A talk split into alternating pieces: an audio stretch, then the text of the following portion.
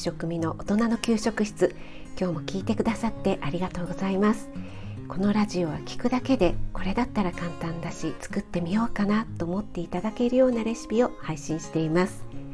栄養や食材についてすぐに役立つミニ知識もなるべくわかりやすく配信しているのでぜひフォローしていただけると嬉しいです YouTube、インスタ、Twitter もやってますのでそちらの方もよろしくお願いしますはい今日はあなたの目は疲れているということで疲れ目に効く栄養素についてお話ししたいと思います。皆さん目が疲れていませんか？特にね一日パソコンやスマホで作業されている方目を酷使していますよね。疲れ目が原因で頭痛や肩こりにもなりますしね。私も職場でも家でもほぼねパソコン作業ですからちょっとねなんとかしないとと思っているところなんです。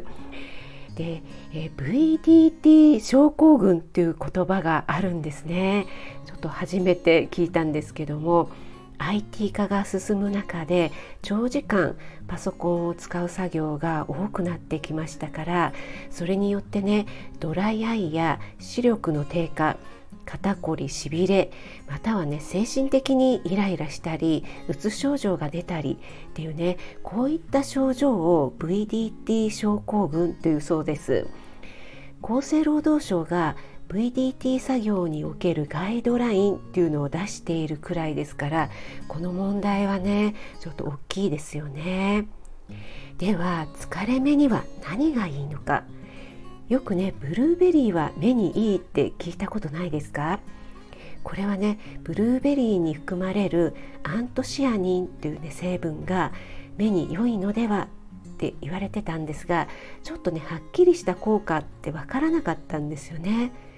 でもここ数年の研究でこのアントシアニンが眼性疲労に効果があるということが分かってきてるんです。アントシアニンを取ったグループと取らないグループとではアントシアニンを取ったグループに目の疲労感ピントを調整する力が改善したっていう結果がね論文などが出ています。これはねアントシアニンの効果期待できそうですよね。アントシアニンを含む食材は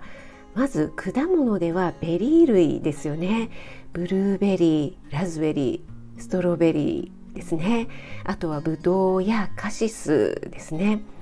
野菜では赤じそ紫芋でその他は、えー、黒豆や先日の朝配信でご紹介した黒米そして黒ごまとかですね。ざっくり紫色や黒っぽいものって思っておけば良さそうですよね。ちょっとざっくりですかね。でアントシアニンは強い抗酸化作用があるので目以外にも期待ができそうなんですよね。でこの抗酸化作用についてはちょっとね長くなってしまうのでまた別の機会にお話ししたいと思います。今回は疲れ目についてお話ししましたが皆さんが疲れ目対策で何かやっていることってありますか？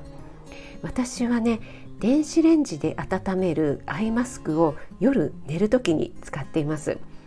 以前にね同じく電子レンジで温めて肩にのせるタイプのリラックスユタポンっていうののねお話をしたんですがそれのアイマスク版なんですよね。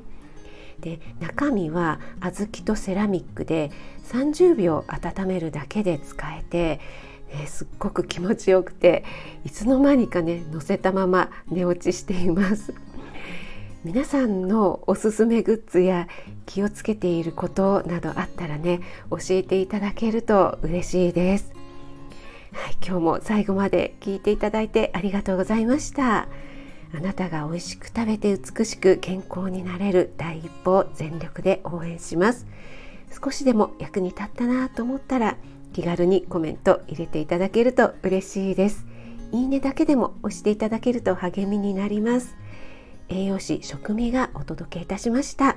それではまた。Have a nice dinner